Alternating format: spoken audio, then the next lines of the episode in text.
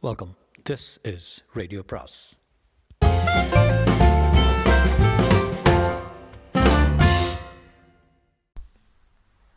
பொன்னியின் செல்வன் அத்தியாயம் எண்பத்தி ஒன்பது வசந்தம் வந்தது. மதுராந்தக உத்தம சோழத்தேவரின் முடிசூட்டு விழா நடந்து ஒன்றரை மாதத்துக்கு மேலாயிற்று. பின் பனிக்காலம் வழக்கத்தை விட விரைவாக விடைபெற்றுக் கொண்டு சென்றது. தென்றல் என்னும் தெய்வ ரதத்தில் ஏறிக்கொண்டு வசந்த காலம் வந்தது. பைங்கிளிகள் மாமரங்களின் குங்கும நிறத்தளிர்களுக்கு அருகில் தங்கள் பவழ வர்ண மூக்குகளை வைத்து ஒத்திட்டு பார்த்தன. அரச மரங்களின் தங்க நிறத்தளிர்கள் இளங்காற்றில் அசைந்தாடி இசை பாடின புன்னை மரங்களிலிருந்து முத்து போன்ற மொட்டுக்களை உதிர்த்து கொண்டு குயில்கள் கோலாகலமாக கூவின. இயற்கை தேவி உடல் சிலிர்த்தாள். பூமாதேவி குதூகலத்தினால் பொங்கி பூரித்தாள். இலைகள் உதிர்ந்து மொட்டையாக தோன்றிய மரங்களில் திடீரென்று மொட்டுக்கள் அரும்பி பூத்து வெடித்தன. மாதவி பந்தல்களும் மல்லிகை முல்லை புதர்களும் பூங்கொத்துகளின் பாரம் தாங்க முடியாமல் தவித்தன. நதிகளில் பிரவாகம் குறைந்துவிட்டது. கரையோரமாக பளிங்கு போன்ற தெளிந்த நீர் சலசலவென்று ஓடிக்கொண்டிருந்தது. சோழ நாட்டு மக்கள் அகமும் முகமும் மலர்ந்து விளங்கினார்கள். வயல்களில் விளைந்திருந்த செந்நெல்லை அறுவடை செய்து களஞ்சியங்களிலே கொண்டு போய் சேர்த்தாகிவிட்டது. அரசியல் சம்பந்தமான நிச்சயமற்ற நிலைமை நீங்கி கவலை விட்டது நகரங்களிலும் நாட்டுப்புறங்களிலும் காமன் பண்டிகை கொண்டாடுவதற்கு மக்கள் ஆயத்தம் செய்து கொண்டிருந்தார்கள். ஆலயங்களில் வசந்த உற்சவம் நடத்துவதற்கும் ஏற்பாடுகள் நடைபெற்றன. வீதிகள் சேருமிடங்களிலெல்லாம் நாடக மேடைகள் அமைக்கப்பட்டு வந்தன. இந்த இனிய காட்சிகளை எல்லாம் பார்த்து கொண்டு வல்லவரையன் பழையாறை நகரை நோக்கி சென்று கொண்டிருந்தான். இந்த தடவை அவன் மறைந்தும் ஒளிந்தும் மாறுவேடம் பூண்டும் அந்த மாநகருக்குள் பிரவேசிக்கவில்லை. திறந்திருந்த பிரதான நகர் வாசல் வழியாக தங்கு தடையின்றி புகுந்து இளையபராட்டி குந்தவை தேவியின் அரண்மனை அடைந்தான். இளையபராட்டி குந்தவை வானதி முதலிய தன் தோழிகள் பலர் புடை சூழ அரண்மனை வாசலுக்கு வந்து அவனுக்கு முகமன் கூறி வரவேற்றாள்.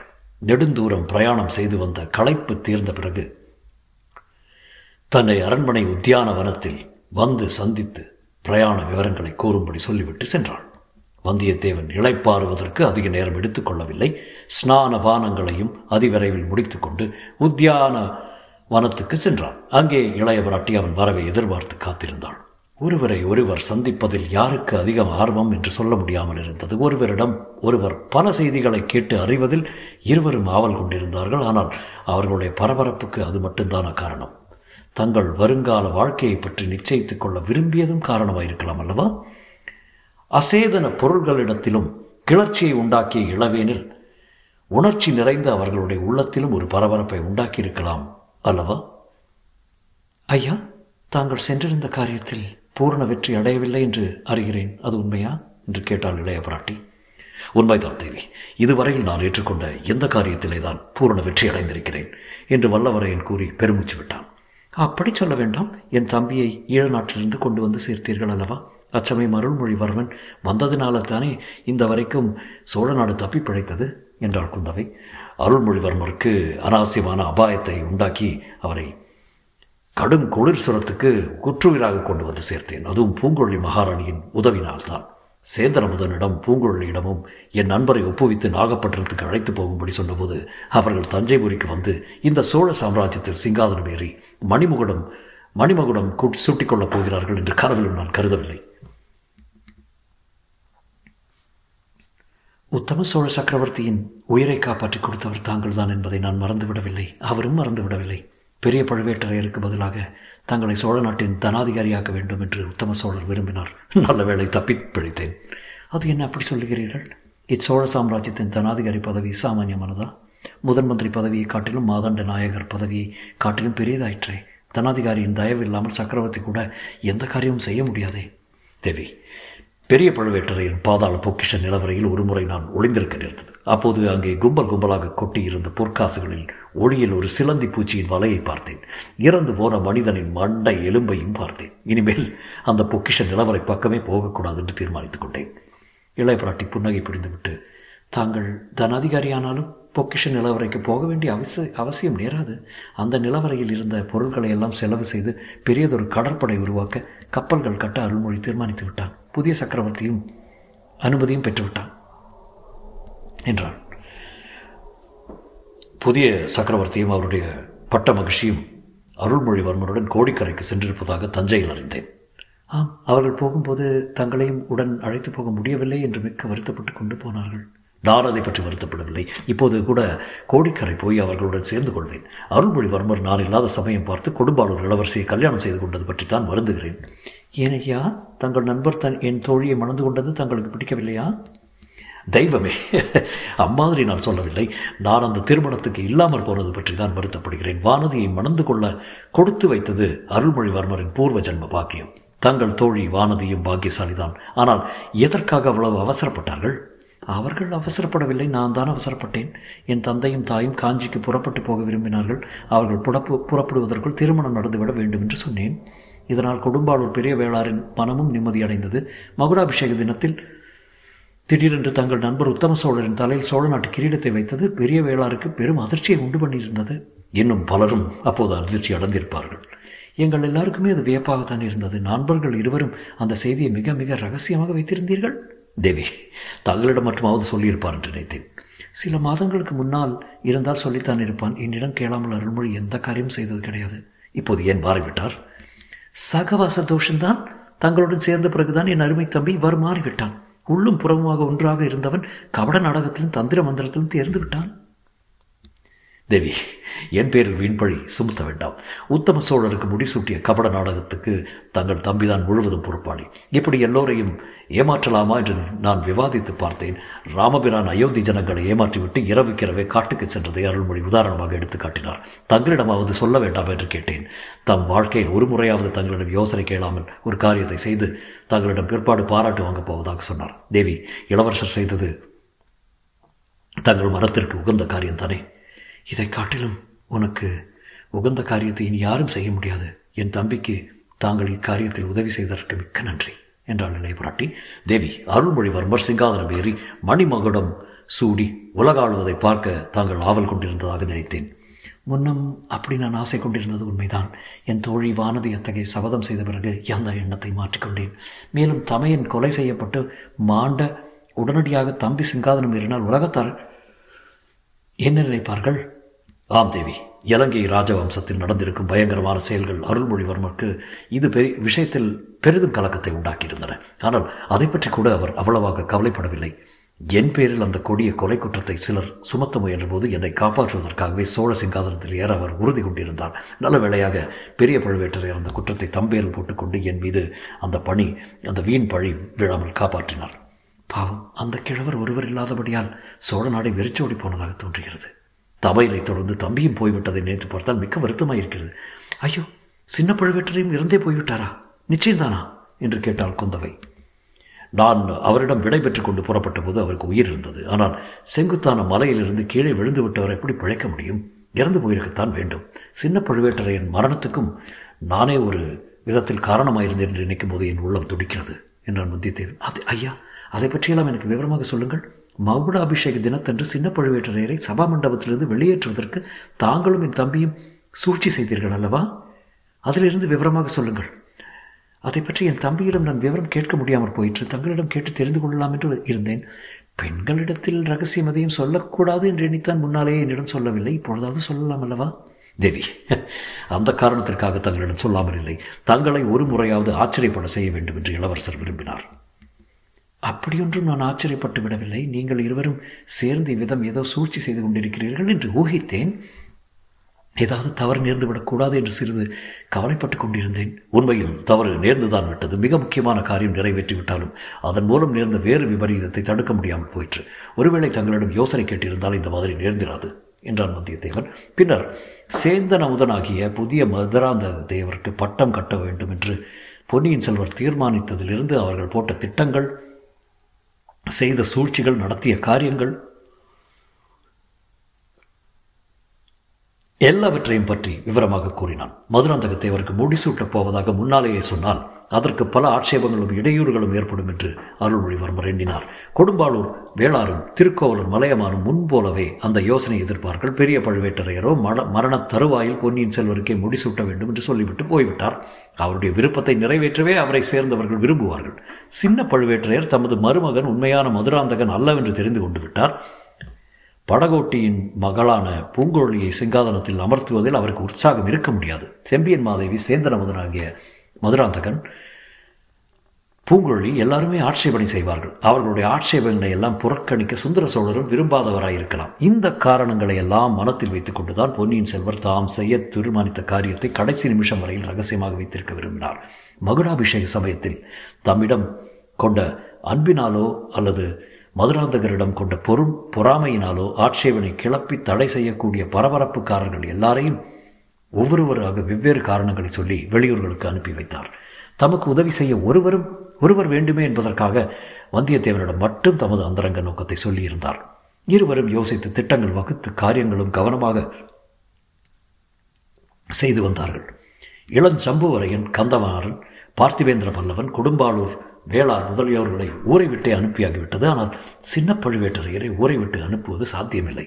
அவர் கையினால் பொன்னியின் செல்வரின் சிரசில் மணிமகுடத்தை சூட்டுவது என்று பேச்சும் ஏற்பட்டு விட்டது. அந்த சமயத்தில் சேந்தனமுதனாகிய புதிய மதுராந்தகர் தலையில் முடிசூட்டச் சொன்னால் அவர் தடை சொல்லாமல் இருப்பாரா? அவர் மறுதளித்தால் அது பெரிய அவசகுணமாக கருதப்படும். அதிலிருந்து வேறு பல குழப்பங்களும் ஏற்படலாம். ஆகையால் முடிசூட்டுகிற சமயத்தில் அவரை மண்டபத்திலிருந்து வெளியேற்றுவதற்கு ஏதேனும் யுக்தி செய்ய வேண்டும் என்று நண்பர்கள் இருவரும் யோசித்தார்கள். முழுவதும் திருப்திகரமான யுக்தி எதுவும் தோன்றவில்லை. இச்சமயத்தில் ஆழ்வார்க்கடியான் வந்து ஒரு விசித்திரமான செய்தியை கூறினான். பாண்டிய நாட்டு ஆபத்துதவிகளான ரவிதாசன் கூட்டத்தார் எங்கே போனார்கள்?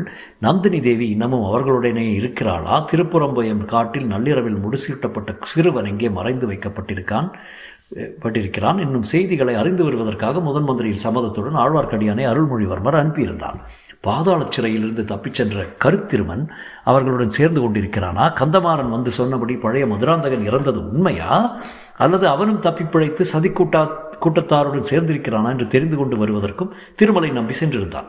அவன் இச்செய்திகளை அறிந்து வருவதற்கு வெகு காலம் ஆகும் என்று எண்ணியிருந்தார்கள். ஆனால் ஆழ்வார்க்கடியான் சில தினங்களிலேயே திரும்பி வந்து விட்டான் ரவிதாசன் கூட்டத்தை சேர்ந்தவர்களும் படகோட்டி முருகையின் மனைவியுமான ராக்கமாலை கொல்லிமலைக்கு அருகில் அவன் பார்த்தான். அவள் அங்கே எங்கே போகிறாள் என்பதை கவனித்து அவளை தொடர்ந்து சென்றால் ரவிதாசன் கூட்டம் இருக்கும் இடத்தை சேரலாம் என்று ஆழ்வார்க்கடியான் எண்ணினான். ஆனால் ராக்கம்மாள் தஞ்சைபுரிக்கு செல்லும் மார்க்கத்தில் சென்றது. அவனுக்கு வியப்பு அளித்தது. ஆயினும் அவளை தொடர்வதே ஆபத்துதவிகளை பற்றி அறிவதற்கு உபயம். உபாயம் என்று எண்ணி மாறுவேடம் பூண்டு அவள் அறியாதபடி பின்தொடர்ந்து சென்றாள். உறையூருக்கு அருகில் வந்த பிறகு தஞ்சையில் பொன்னியின் செல்வருக்கு நடக்கப் போகும் முடிசூட்டு விழாவை பார்ப்பதற்காக மக்கள் திரள் திரளாக சென்று கொண்டிருந்தார்கள். அந்த கூட்டத்தில் ராக்கம்மாளும் கலந்து கொண்டால் ஆயினும் ஆழ்வார்க்கடியான் அவளை விடாமல் பின்தொடர்ந்து தஞ்சை வரைக்கும் வந்தான். ராக்கம்மாள் கூட்டத்தோடு கூட்டமாக தஞ்சை கோட்டைகளுக்குள்ளும் புகுந்து சின்ன பழுவேட்டரையரின் அரண்மனை சுற்றி வட்டமிட்டதைக் கண்டதும் அவனுக்கு மிக்க வியப்புண்டாயிற்று. உடனே அருள்மொழிவர்மரிடமும் வந்தியத்தேவனிடமும் போய் செய்தியை தெரிவித்தான். ராக்கம்மாளை சிறைப்படுத்தி விடலாமா என்று முதலில் அவர்கள் யோசனை செய்தார்கள். அப்படி செய்ய வேண்டாம் என்றும் அவள் எதற்காக வந்திருக்கிறாள் என்பதை தெரிந்து கொள்வதே முக்கியமானது என்றும் தீர்மானித்தார்கள். சின்ன பழுவேற்றையரின் மகளுக்கு அவள் ஏதோ செய்தி கொண்டு வந்திருக்க வேண்டும் என்று ஊகித்தார்கள். சின்ன பழுவேட்டரையரின் இப்போது அதை சொல்ல வேண்டாம் என்றும் முடிசூட்டு விழாவின் போது அவரை சபா மண்டபத்திலிருந்து அப்புறப்படுத்துவதற்கு அதை உபயோகித்துக் கொள்ளலாம் என்றும் முடிவு செய்தார்கள். ஆழ்வார்க்கடியான் மறுபடியும் சின்ன பழுவேட்டரையரின் அரண்மனைக்கு அருகில் சென்றபோது ராக்கமாலை காணவில்லை. முடிசூட்டு விழாவுக்காக வந்த ஜனக்கூட்டம் மேலும் மேலும் அதிகமாகிக் கொண்டிருந்தது. ஆழ்வார்க்கடியான் அந்த கூட்டத்தில் கலந்து நின்று அரண்மனை வாசலை கவனமாக பார்த்து கொண்டிருந்தான். இரண்டு பெண்கள் அரண்மனையில் இருந்து வெளியில் வந்தார்கள். அவர்களில் ஒருத்தி இடுப்பில் குழந்தையும் வைத்துக் கொண்டிருந்தாள். வந்தவர்களில் இன்னொருத்தி தலையில் முக்காடிட்டு முகத்தை பாதி மறைத்துக் கொண்டிருந்தாள். அவள் சின்ன பழுவேட்டரையரின் மகளாய் இருக்கலாம் என்று திருமலை நம்பி ஊகித்தான். அவர்களை தடுத்து நிறுத்துவதோ அல்லது எங்கே போகிறார்கள் என்று பார்ப்பதா என்பதை அவனால் நிச்சயிக்க முடியவில்லை. இதற்குள் அவர்கள் ஜனக்கூட்டத்தில் புகுந்து மறைந்து விட்டார்கள் கோட்டை வாசலை நோக்கித்தான் அவர்கள் போயிருக்க வேண்டும் என்று ஊகித்துக் கொண்டு ஆழ்வார்க்கடியான் அங்கே போனான். கோட்டை வாசலுக்கு அப்பால் சிறிது தூரத்தில் வைத்திருந்த பல்லக்கில் அவர்கள் ஏறுவதையும் குதிரை வீரர்கள் புடைசூழப் போவதையும் பார்த்து விட்டான் இனி சின்ன பழுவேட்டரிடம் இந்த செய்தியை சொல்லாமல் தாமதிக்கக்கூடாது கூடாது என்று சபா மண்டபத்துக்கு வந்தான். அந்த சமயம் பொன்னியின் செல்வர் தமிழ் புலவரை பார்த்து பேசும் சமயமாயிருந்தது. சின்ன பழுவேட்டரையரிடம் ஆழ்வார்க்கடியான் செய்தியை சொன்னதும் அவர் உடனே அவனுடன் கிளம்பினார். தமது அரண்மனையை சென்று மகளை தேடினார். மகள் இல்லை என்று அறிந்து திரு திடுக்கிட்டார். ஆழ்வார்க்கடியான் கூறிய செய்தி உண்மையாகவே இருக்க வேண்டும் என்று தீர்மானித்தார். திரும்பி அவர் சபா மண்டபம் வருவதற்குள்ளே மதுராந்தக உத்தம சோழ சக்கரவர்த்தி வாழ்க என்ற கோஷங்கள் கிளம்பின. சபா மண்டபத்தில் நடந்ததை அறிந்த பிறகு இனிதங்கே நமக்கு வேலை இல்லை என்பதை உணர்ந்து கொண்டார். சில அந்தரங்கமான ஆட்களை தம்முடன் அழைத்துக்கொண்டு ஓடிப்போன மகளை தேடிக்கொண்டு புறப்பட்டார். தம்முடைய புதல்வி சோழகுலத்தின் பரம்பரை பகைவர்களான பாண்டிய குலத்து ஆபத்துதவிகளுடன் சேர்வதா என்று எண்ணிய போது அவருக்கு நெஞ்சம் கொதித்தது. அதைக் காட்டிலும் அத்தகைய மகளை தம் கையினாலே கொன்று விடுவது மேல் என்று எண்ணி விரைந்து சென்றார். அன்றிரவு உத்தம சோழ சக்கரவர்த்தியின் பட்டாபிஷேக ஊர்வல வைபவங்கள் கோலாகலமாக நடந்து முடிந்த பிறகு ஆழ்வார்க்கடியா நம்பி அருள்மொழிவர்மரிடம் அன்று மத்தியானம் நடந்த விவரங்களை கூறினார். அருள்மொழிவர்மர் வந்தியத்தேவனோடு கலந்து யோசித்தார். ரவிதாசன் கூட்டத்தார் தந்திர மந்திரங்களிலே எவ்வளவு கைதேர்ந்தவர்கள் என்பது அவர்கள் மூவருக்கும் தெரிந்திருந்தது. முன்கோபக்காரரான சின்ன பழுவேட்டரையரால் அவர்களுடைய தந்திரத்தை வெல்ல முடியாதென்றும் அவர்களிடம் சிக்கிக்கொண்டு ஆபத்துள்ள ஆபத்துக்கு உள்ளாவார் என்றும் எண்ணினார்கள். தமது அருமை மகளையே கொல்லுவது போன்ற விபரீதமான காரியத்தை செய்யக்கூடியவர் என்றும் நினைத்தார்கள். ஆகையார் சின்ன பழுவேட்டரையரை காப்பாற்றி அழைத்து வருவதற்கும் பாண்டிய நாட்டு ரவிதாசன் கூட்டத்தார் எங்கே இருக்கிறார்கள் என்று திட்டமிட்டிருக்கிறார்கள் என்பதை அறிந்து வருவதற்கும் வந்தியத்தேவனும் ஆழ்வார்க்கடியானும் புறப்பட்டு போவது நலம் என்று முடிவுக்கு வந்தார்கள். இவ்வாறு சின்ன பழுவேட்டரையர் தமது மகளையும் அவளை தம்மை அறியாமல் அழைத்துச் சென்ற சதிகாரர்களையும் பின்தொடர்ந்து போக அவர் சென்ற வழியை ஆங்காங்கு விசாரித்துக் கொண்டு வந்தியத்தேவனும் ஆழ்வார்க்கடியானும் சென்றார்கள். சின்ன பழுவேட்டரையர் குறுக்கும் நெடுக்குமாக அங்குமிங்கும் அலைந்துவிட்டு சென்றிருக்க வேண்டும் என்று பின்னால் சென்ற இருவரும் கண்டார்கள். இதிலிருந்து அவருடைய மகளை கொண்டு போனவர்கள் வேண்டுமென்று அவரை ஏமாற்றி வேறு வழியில் போக செய்ய முயன்றிருக்க வேண்டும் என்று முடிவு கட்டினார்கள். காவேரி கரையோரமாக மேற்கு நோக்கி நெடுந்தூர பிரயாணம் செய்த பிறகு அமராவதி நதி காவேரியுடன் கலக்கும் இடத்தில் திசை மாறி அந்த கிளை நதிக்கரை வழியாக தென்மேற்கு திசையில் பிரயாணம் செய்தார்கள். சேர நாட்டுக்கும் கொங்கு நாட்டுக்கும் எல்லையாக அமைந்திருந்த ஆனைமலை பிரதேசத்தை அடைந்தார்கள். ஆனைமலையின் அடிவாரத்தை அடைந்த பிறகு பிரயாணம் மிக கடினமாகிவிட்டது. அந்த வனப்பிரதேசத்தில் மரங்கள் மிக அடர்த்தியாகவும் செழிப்பாகவும் வளர்ந்திருந்தன. வனவிலங்குகளின் பயங்கர உருமல் நாலா திசைகளிலும் கேட்டது. குதிரைகளை செலுத்தி கொண்டு போவது மிகவும் சிரமமாக இருந்தது. குதிரைகளை விட்டுவிட்டு கால்நடையாக போனால் காட்டு மிருகங்களுக்கு அவை இரையாகி விடலாம் என்ற பயமும் இருந்தது. கடைசியில் நண்பர்கள் இருவரும் மேலே குதிரையை செலுத்தி போக இயலாத மிக அடர்ந்த காட்டு பிரதேசத்தை அடைந்தார்கள். சமீபத்தில் எங்கேயோ வேறு ஒரு குதிரை கனைக்கும் சத்தம் கேட்டது. அந்த இடத்தை தேடி பிடித்து அடைந்தபோது சின்ன பழுவேட்டரையர் ஏறி வந்த குதிரை அங்கிருப்பதையும் அதை காவல் புரிய ஆள் ஒருவன் இருப்பதையும் கண்டார்கள். சின்ன பழுவேட்டரையரும் அவருடன் வந்த மற்றும் மூவரும் அங்கிருந்து கால்நடையாக சென்றிருப்பதாக அந்த ஆள் தெரிவித்தார். தங்கள் குதிரைகளையும் அந்த ஆளை பார்த்து கொள்ளும்படி சொல்லிவிட்டு நண்பர்கள் மேலே போனார்கள். சூரிய வெளிச்சமே உள்நுழையாத கனாந்தகாரம் நிறைந்த காடுகளின் வழியாக அவர்கள் வெகு தூரம் சென்றார்கள். பின்னர் மரமடர்ந்த மலைப்பாதைகளில் ஏறி போனார்கள். பத்து அடி தூரத்துக்கு அப்பால் என்ன இருக்கிறது என்று தெரிந்து கொள்ள முடியாத பாதைகளில் அவர்கள் போக வேண்டியிருந்தது. கடைசியில் சற்று வெளிச்சம் தெரிந்த ஓர் இடத்தை அடைந்தார்கள். அங்கே மலை மீதிருந்து அருவி ஒன்று செங்குத்தாக விழுந்து கொண்டிருந்தபடியால் இந்த இடைவெளி ஏற்பட்டிருந்தது. அதற்கு அப்பால் தொடர்ந்து பிரயாணம் செய்வது இயலாத காரியமாக தோன்றியது. ஏனெனில் மலை மலைச்சுவர் அங்கே அவ்வளவு செங்குத்தாக மேலெழுந்தது. எவ்வளவு தேடி பார்த்தும் மலை மேலே ஏற ஏற பாதை எதுவும் தென்படவில்லை. அருவியில் குளித்து சிறிது இளைப்பாறை விட்டு திரும்பி போக வேண்டியதுதான் என்று நண்பர்கள் தீர்மானித்தார்கள். சின்ன பழுவேட்டரையரும் அவருடன் வந்த ஆட்களும் வனவிலங்குகளுக்கு இரையாகி இருக்க வேண்டும் என்று எண்ணினார்கள். இந்த சமயத்தில் அவர்கள் எதிர்பாராத அதிசயமான காட்சி ஒன்றை கண்டார்கள். மலை மேலே அருவியின் நெடுவீழ்ச்சி எங்கிருந்தோ எங்கிருந்து ஆரம்பமாயிற்றோ அங்கே இரண்டு மனித உருவங்கள் தெரிந்தன. போரிட்டு கொண்டே அவர்கள் அருவி விழும் இடத்தை நெருங்கி வந்து கொண்டிருந்தார்கள். அவர்களை உற்று பார்த்ததில் இருவரும் தங்களுக்கு ஏற்கனவே அறிமுகமானவர்கள்தான் என்று தெரிந்தது. ஒருவர் சின்ன பழுவேட்டரையர் இன்னொருவர் அவருடைய மகளை மணந்தவரான பழைய மதுராந்தகர். ஆஹா! சண்டை என்ற வார்த்தையை கேட்டாலே முகத்தை சுளுக்கி கொண்டிருந்த மதுராந்தகர் இதற்குள் இவ்வளவு லாகவமாக வாளை கையாள கற்றுக்கொண்டு விட்டது என்ன விந்தை? காலாந்தக கண்டருடன் சரிசமமாக கத்தி சண்டையிடுகிறாரே. ஐயோ காலாந்தக கண்டர் பின்வாங்குகிறாரே. உண்மையிலேயே களைப்புற்று பின்வாங்கி வருகிறாரா அல்லது எப்படியும் தமது மருமக பிள்ளையாயிற்று என்று தயங்கி பின்வாங்கி வருகிறாரா? எப்படி இருந்தாலும் அபாயகரமான அருவி விழும் முனையை நெருங்கி வருகிறாரே. ஐயோ அங்கே செங்குத்தான அருவி பள்ளம் என்பது அவர்களுக்கு தெரியாது போலிருக்கிறதே. வந்தியத்தேவரும் ஆழ்வார்க்கடியாரும் பெருங்கூச்சல் போட்டு அவருக்கு எச்சரிக்கை செய்ய முயன்றார்கள். அவர்களுடைய முயற்சி பயன்படவில்லை. அருவி விழும்போது எழுந்த சோ என்ற சத்தம் நூறு சிங்கங்களின் கர்ஜனையையும் இருநூறு யானைகளின் பிளறல்களையும் விழுங்கிவிடக்கூடியது. இந்த இரண்டு மனிதர்களுடைய குரல் அந்த சத்தத்தை அடக்கி கொண்டு மேலே எழக்கூடுமா என்ன? ஆகவே அவர்கள் கண் முன்னாலேயே அந்த கோரச் சம்பவம் நிகழ அவர்கள் அதை பார்த்து கொண்டு சும்மா இருக்க வேண்டியதாயிற்று. எதிரே ஆகிய மருமகனை பார்த்து போரிட்டு கொண்டு சிறிது சிறிதாக பின்வாங்கி வந்த சின்ன பழுவேட்டரையர் அருவி முனைக்கு வந்து கால்கள் நழுவி செங்குத்தான அருவி பள்ளத்தில் விழுந்து விட்டார். அவருடனே போரிட்டு கொண்டு வந்த பழைய மதுராந்தகன் பாறை முனையில் வந்து எட்டி பார்த்துவிட்டு மறுகணம் மறைந்து விட்டான். சின்ன பழுவேட்டரையர் கால் நழுவிய இடத்திலிருந்து கீழே இருந்த பள்ளம் சுமார் முக்கால் தென்னை மரம் உயரம் இருக்கும்.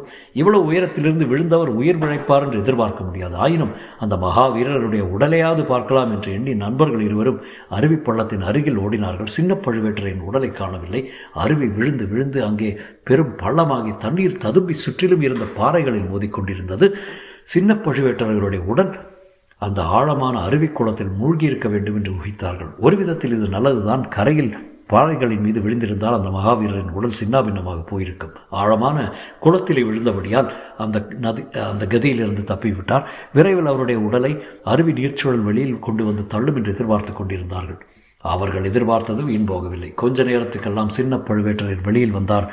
நண்பர்கள் இருவரும் விரைந்து குளத்தில் குதித்து அவரை கரையில் கொண்டு வந்து சேர்த்தார்கள். முதலில் உயிரற்ற உடல் என்றுதான் எண்ணினார்கள். ஆயினும் ஒருவேளை உயிர் இருக்கக்கூடாதா என்று லேசான நம்பிக்கையும் அவர்கள் உள்ளத்தில் இருந்தது. ஆகையால் தண்ணீரில் மூழ்கியவரை உயிர்ப்பிப்பதற்கு வேண்டிய சிகிச்சைகளை செய்தார்கள். வெகு நேரத்துக்கு பின்னர் சின்ன பழுவேட்டரையர் மூச்சு விட்டு கண் விழித்து பார்த்தார். அவரால் அதிகம் பேச முடியவில்லை. ஆயினும் சொல்ல வேண்டியதை சில வார்த்தைகளில் சொல்லிவிட்டார். மிக பிரயாசை இன் பேரில் காலாந்தக கண்டர் அந்த மலை உச்சியை அடைந்தார். அங்கே ஏறக்குறைய நூறு பேருக்கு நடுவில் அவருடைய மகள் இருந்தாள். ரவிதாசன் காலாந்தக கண்டரை தங்களுடன் சேர்ந்து கொள்ளும்படி அழைத்தான்.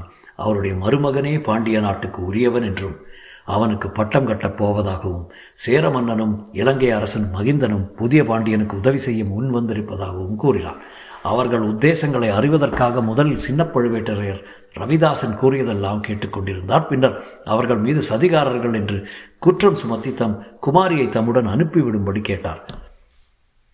உம்முடைய மகள் உம்முடன் வந்தால் அழைத்து போகலாம் என்றான் ரவிதாசன். சின்ன பழுவேற்றையர் மகளுடைய முகத்தை பார்த்தார். அவள் தன் கணவனுடைய கதியை தனக்கு ஆகட்டும் என்று கூறி அவருடன் வர மறுத்து விட்டாள் உன்னை இவர்களுடன் விட்டு போவதை காட்டிலும் என் கையினாலே கொன்று விடுவேன் என்று கூறி காலாந்தக கண்டர் வாளை ஓங்கினார்.